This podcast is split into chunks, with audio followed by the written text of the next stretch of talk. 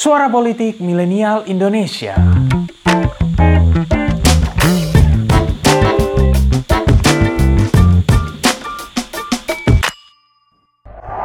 Saudara-saudara, sekali lagi jawabnya haruslah aku seorang putra. Oleh karena aku tidak mau bernama anak yang durhaka. Saudara-saudara, sekarang saya ajak bersorak tiga kali. Putra! Putra! Putra! Hidup putra! Terima kasih. Ini adalah pidato Bung Karno ketika ia menggalang masyarakat untuk mendukung Barisan Pusat Tenaga Rakyat alias Putra, sebuah organisasi yang kala itu menjadi salah satu warna di era pendudukan Jepang. Bung Karno tidak sendiri dalam memimpin Barisan Putra dalam cuplikan tadi. Empat serangkai menjadi jangkar bagi cikal bakal perjuangan berbagai elemen demi merengkuh kemerdekaan, di mana salah satunya adalah sosok ulama intelektual besar bangsa, yakni Kiai Haji Mas Mansur. Bersama dengan Soekarno, Muhammad Hatta, dan Ki Hajar Dewantara, Kiai Haji Mas Mansur merupakan sosok ulama Muhammadiyah yang memiliki sumbangsi besar dalam perkembangan ajaran Islam di tanah air dan perjuangan bangsa dalam mencapai dan mempertahankan kemerdekaan melalui pemikiran, tenaga, dan karismanya. Lalu seperti apa kisah dan kontribusi Kiai Haji Mas Mansur, sang ulama intelektual yang dikenal pula karena outfitnya yang begitu sederhana? Get, eh bentar, Pinter Politik baru aja rilis e-book loh yang berisi kumpulan tulisan. Edisi kali ini adalah membaca politik Luhut. Nanti juga akan ada seri-seri lanjutannya. Back to the video, get your coffee, and let's get it started.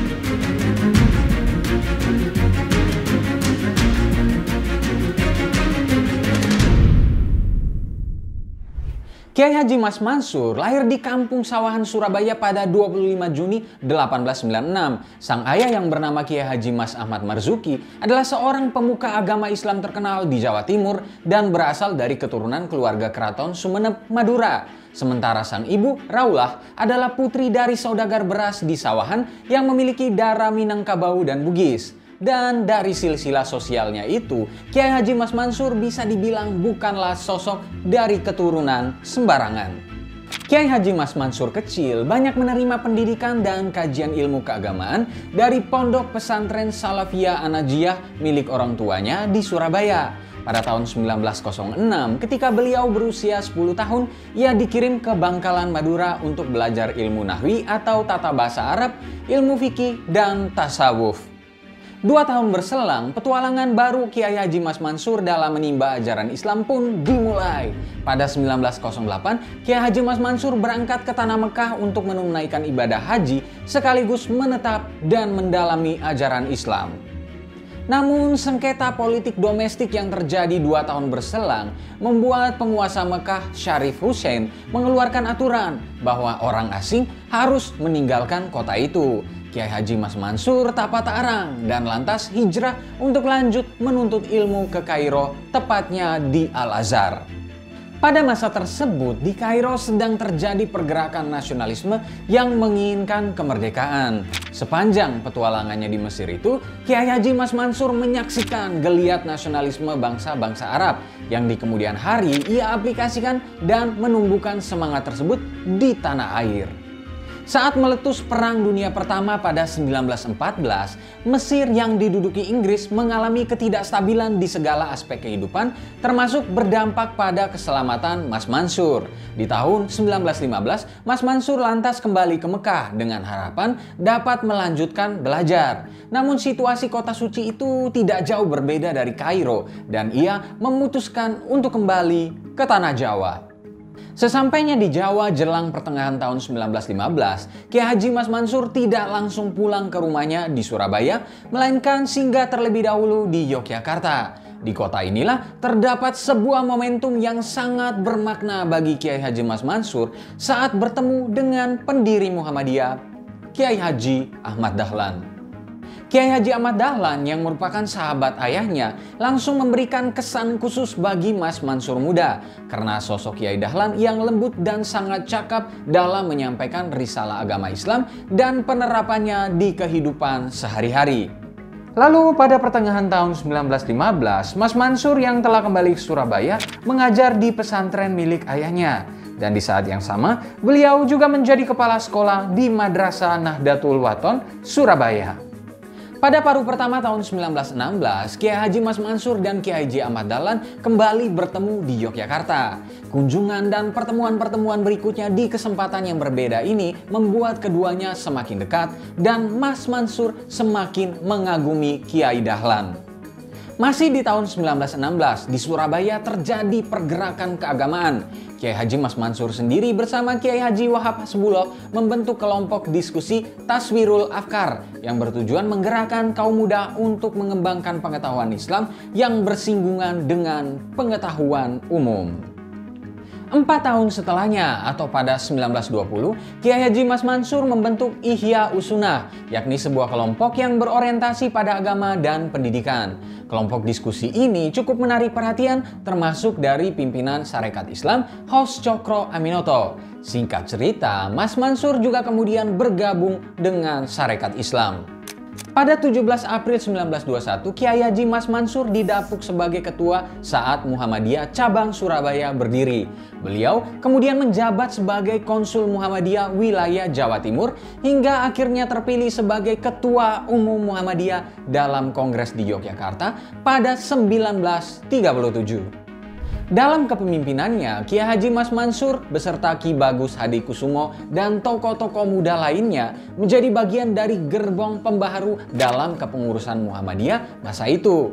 Pergeseran kepemimpinan kepada kelompok muda tersebut menunjukkan bahwa Muhammadiyah sangat demokratis dan mengakomodasi aspirasi kalangan muda yang progresif.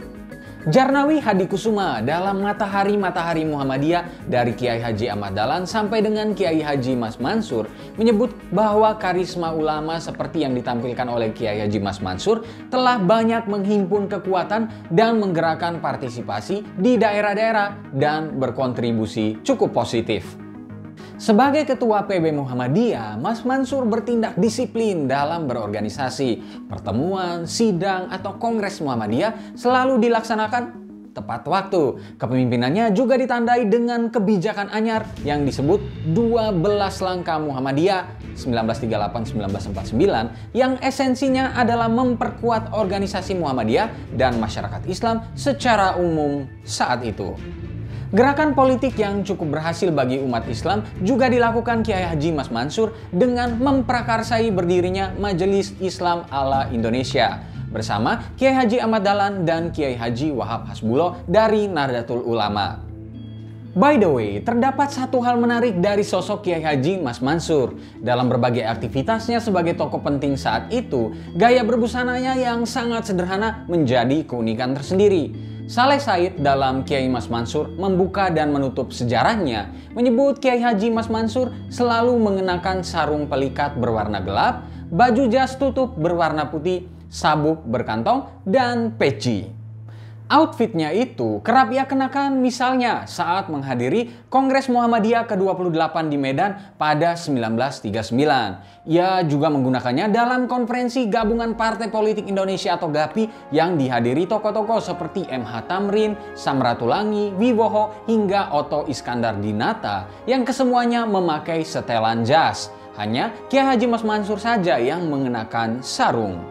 Gaya berbusana yang jadi pakemnya dalam berbagai pertemuan tingkat nasional itu menarik perhatian seorang jurnalis Jepang bernama Kanzo Tsutsumi yang kemudian mendeskripsikan Kiai Haji Mas Mansur sebagai sosok yang berpandangan modernis namun sangat sederhana dan rendah hati.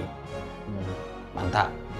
Dengan berbagai determinasinya dalam politik pergerakan nasional kala itu, Kiai Haji Mas Mansur kemudian bertransformasi menjadi sosok yang sangat diperhitungkan, di mana hal ini terlihat saat Jepang mendarat di tanah air pada 1942. Beliau bersama Soekarno, Muhammad Hatta, Ki Hajar Dewantara tergabung dalam empat serangkai tokoh-tokoh yang memimpin Pusat Tenaga Rakyat alias Putra, sebuah organisasi yang dibentuk pemerintahan Jepang di Nusantara.